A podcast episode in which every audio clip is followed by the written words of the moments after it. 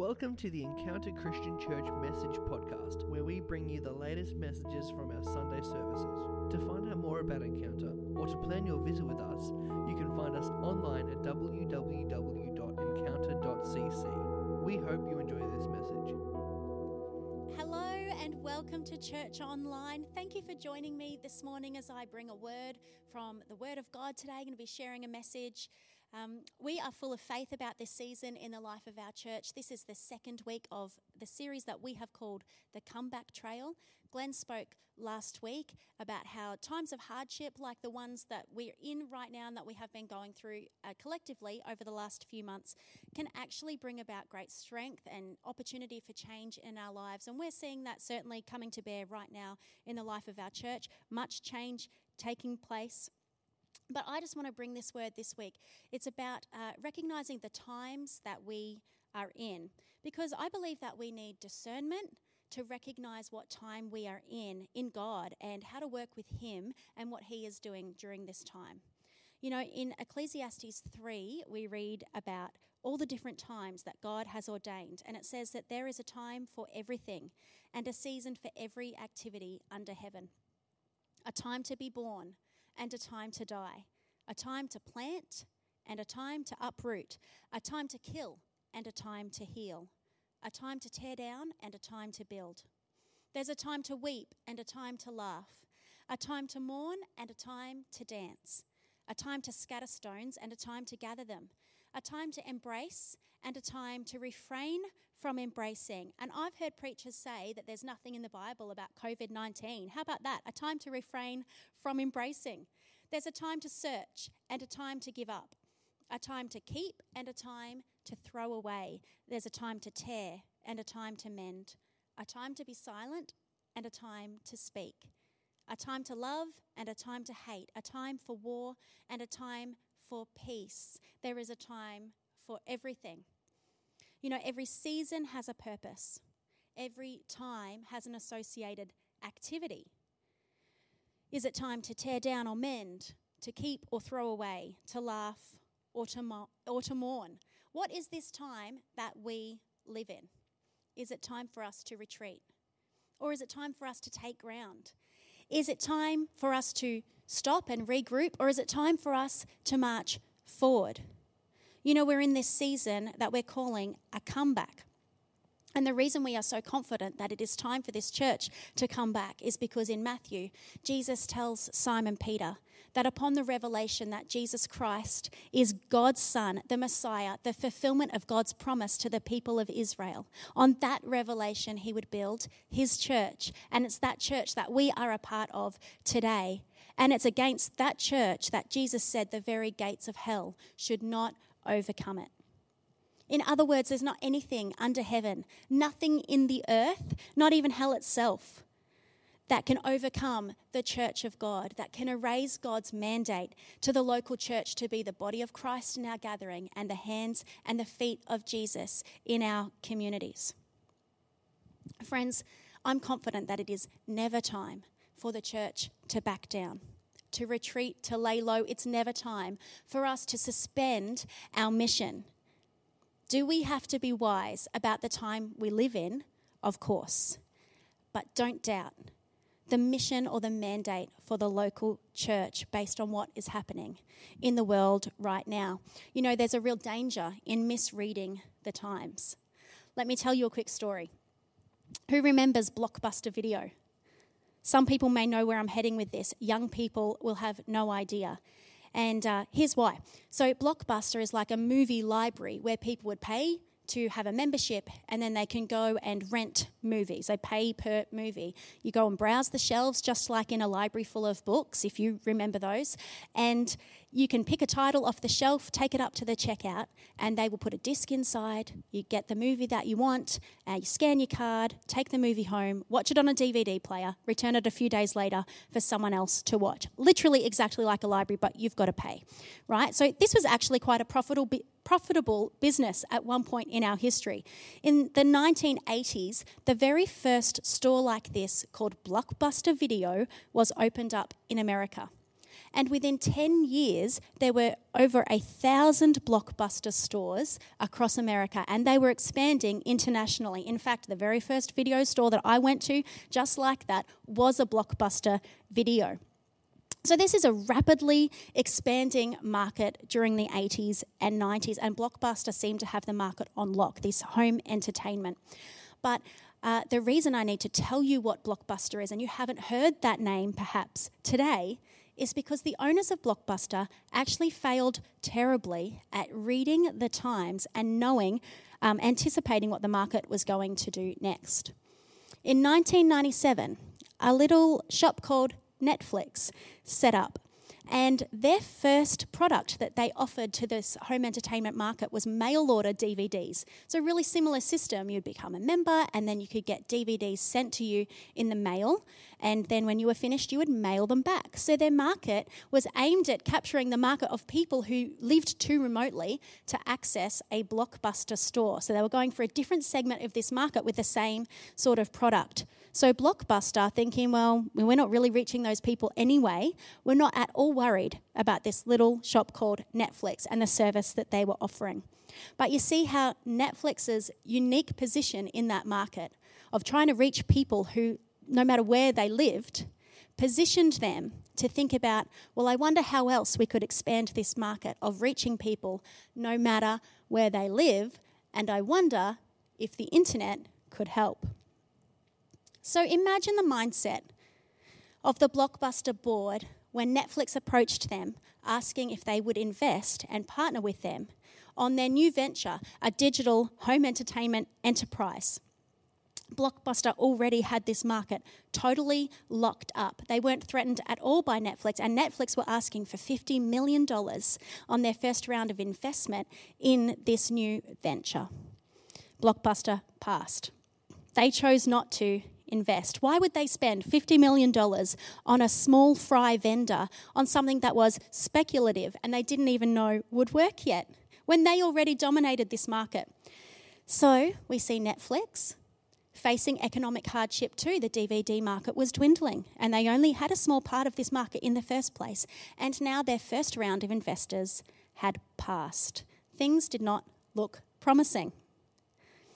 But of course, we know in 2010, Blockbuster filed for bankruptcy. And we know what happened to Netflix, don't we? If ever there were economic winners in this crisis, this current climate, Netflix are certainly among them. Actually, this month, in July 2020, Netflix accounts for 15% of all internet traffic. Think about that. All the work that is now being done online and has been done around the world in this last month, in July 2020, Zoom calls, online schooling, Instagram, Facebook, online databases, online retail, even with all of that, 15% of the entire internet is people watching Netflix. And by the way, that $50 million opportunity now has a market cap of $209 billion. You know, we here at Encounter have the chance to invest in the future of this place, in a new venture. We have just had a quiet season, a time to lay low, a time to reassess. And yes, there have been changes. These are changes that we couldn't predict and that we perhaps wouldn't have chosen but things that nonetheless belonged to a time. And during this time, in my role here and just in conversation with friends and family, I'm hearing a lot of people asking a really good question What's next? It makes sense. I believe that part of God's purpose in this time has been to give people an opportunity to step back, to reassess, and to ask, okay, what are we going to add back in? when we start to rebuild our lives again. But I would put it to you today that the time for asking what's next has come to a close, and that we now need to start saying, What now? We have to be wise to the time that we are in, sensitive to the close of one season and the opening of another, so that we don't miss out on what God is doing. And I'm here today and I'm bringing you a message that is reinforcing the mandate on this church that God is bringing this church into a comeback season. Sure, A few investors have passed on the opportunity to be a part of our future, and that can hurt the self image of an organisation like ours. It can make us question what God is doing here. But this is not a speculative venture that we are engaging in.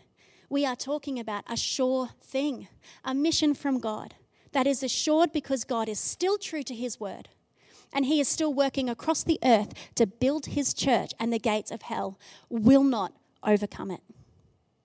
I'm not talking about defying restrictions today. We love you. We want to keep you safe and we want to work with whatever the government is recommending. But we cannot afford to be blockbuster and keep doing what we've been doing and just hoping things will turn around. We have to be a people that know the time that we are in and actually anticipate what is coming up so that we can start building towards it. The time is now. The comeback is already underway. The question is are you going to be a part of it? Will you come back with us? Because I want to be Netflix. You know, there's a story in the Bible that I was reading recently that is talking to a group of people in the Old Testament who were in a similar place that I believe we are in spiritually. Uh, it's found in the book of Haggai. Now, Haggai was one of the minor prophets. You don't need to know what that is, but um, he was basically the voice of God. That is what a prophet is. They would bring the word of the Lord to the people, and that is still what a prophet does today, but the Holy Spirit of God obviously works differently now amongst us New Testament believers. So, in 538 BC, under the reign of the Persian king Darius, he agreed to allow some Israelites, a, a, big number of them actually, who had been captured previously under the Babylonian sort of overthrow of Jerusalem. And they'd been exiled into Persia and living there for you know almost a generation. And this king agrees to let them go home and start to rebuild the city of jerusalem. And this begins the um, about 150 year period which we call the return to zion. You might have heard of it and it's here that the word of God comes to Haggai, and he's the first prophet to speak to the people of Israel after this period of exile, speaking right into the heart of them at this time, about the time that they were living in, correcting their thinking so that they would recognize this was a God appointed time. And he had a purpose in it. And Haggai here speaks straight to the heart of what we are experiencing as well.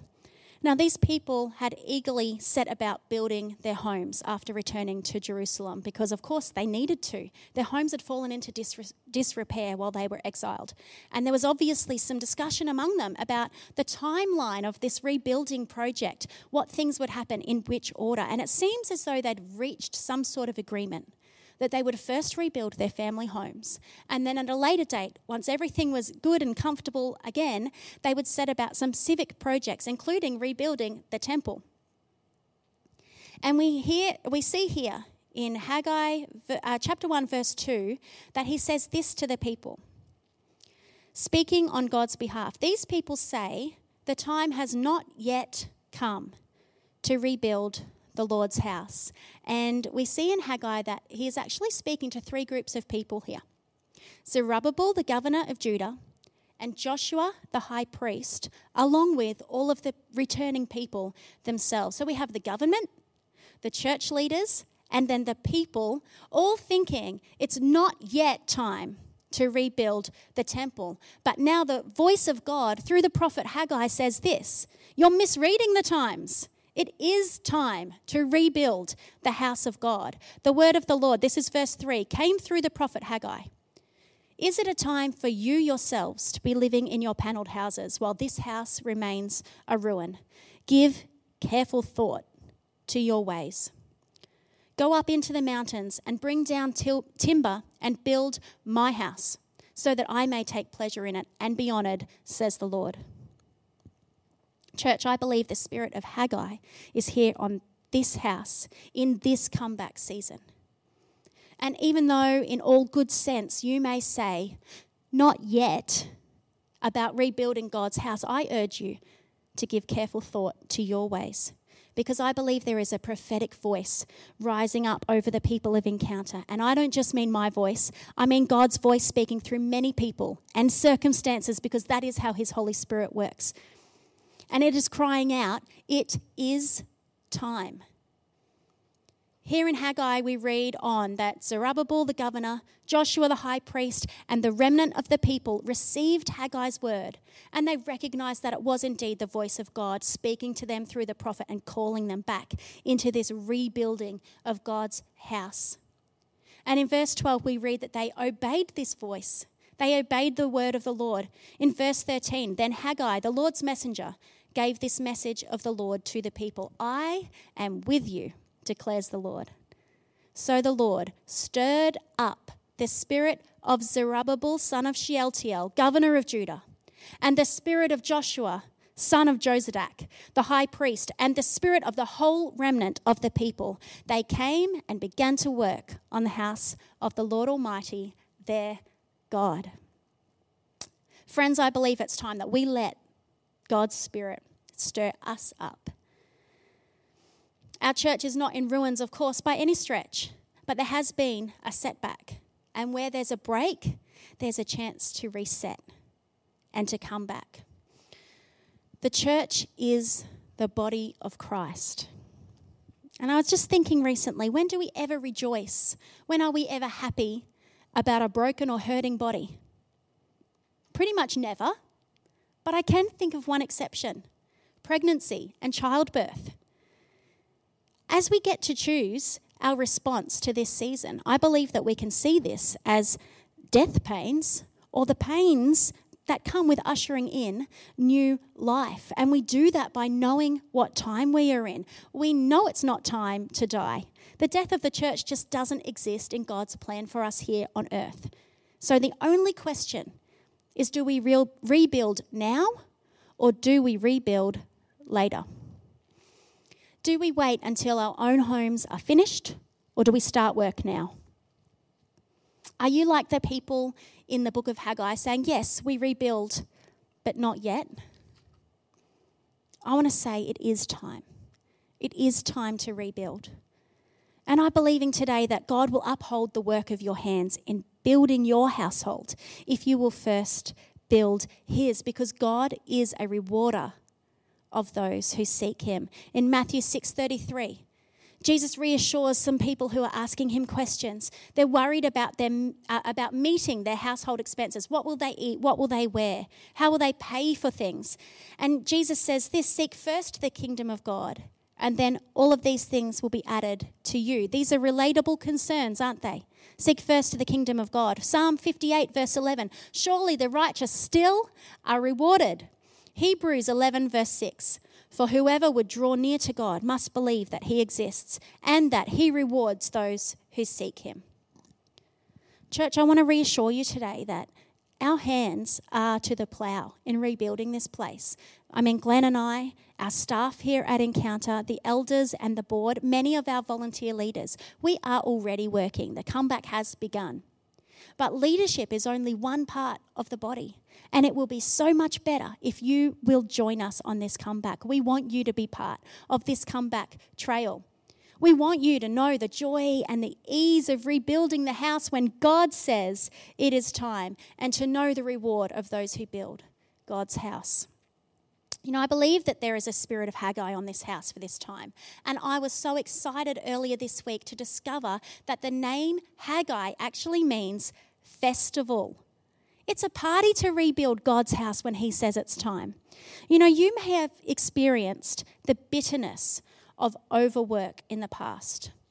You know, Jesus says that when we partner with Him, that His yoke is easy and His burden is light, and that He provides rest for the weary. And I have the sense that this next season of rebuilding the church is going to be joyful. There will be an ease to it, and that we will do it from a place of rest together. And I want to declare healing right now over the person I'm speaking to who has been burnt, the person who has been burnt out, the one who is doubtful about rejoining the efforts to rebuild this house. I'm just believing right now that as you would bravely put your hands to the plow in building God's house, that you will be blessed with an abundance of energy and with renewed hope for this season in your life as your reward to obedience uh, to God's voice telling you that it is time, I'm believing that your household is going to be blessed. And I think there's someone I'm speaking to this morning, and you're watching today from home, and perhaps you've already decided in your heart that you're not going to come back, that you're quite happy looking after you and yours and watching online, and that even when restrictions lift, you're good with things the way they are. But as you're listening, is there something inside of you stirring? Some part of you that is still excited about the thought, the prospect of rebuilding God's house together with us, then I believe that is the Lord stirring up your spirit, just as He did to Zerubbabel and Joshua and to the remnant of the people when Haggai prophes- prophesied. Now is the time to build God's house. This church is on the comeback trail. My question to you this morning is Would you come back with us? You know, you may be watching today and uh, you don't even know if you're a Christian. And is there a place for you in God's house? Is there a place for you in this plan to rebuild God's house? I just want to tell you today, from me to you, you belong here. Yes, there is a place for you in God's house. His house has many rooms and room for everybody to come. And if you want to know more about how you could come into a relationship with Jesus, the, the type of things that we've been talking about today, then I would just encourage you to let somebody in your world know. Let's let us know through the Next Steps tab of our website where you can um, send a, a, quick little message off, and one of our pastoral team will see that and get back to you because we would love to invite you and to show you the type of place that you could take in this plan of God for your life to be intertwined with the life of this church in this rebuilding season. Come with us on the comeback trail. Church, let me pray for you today. God, we seek you this morning and we thank you for bringing your word through the Bible and through me today, God, that you would be stirring up the spirit of people listening, that you would confirm your word in many ways, God, that it is indeed time to rebuild your house. And God, I pray for your healing to flow right now, for you to bring about healing of past hurts, that you would restore the relationship of people to their church. Where there have been breaks, God, that you would reset, that you would heal. God, I pray for abundance to mark the homes that choose to partner with us. God, I pray for your ease and your rest. And Lord, we thank you for fruitful labor in this season of coming back. In the name of Jesus, we pray. Amen. Thank you for listening to this message. To stay in touch with Encounter, follow us on Instagram at encounter.cc or find us on Facebook at encounter.shepherd.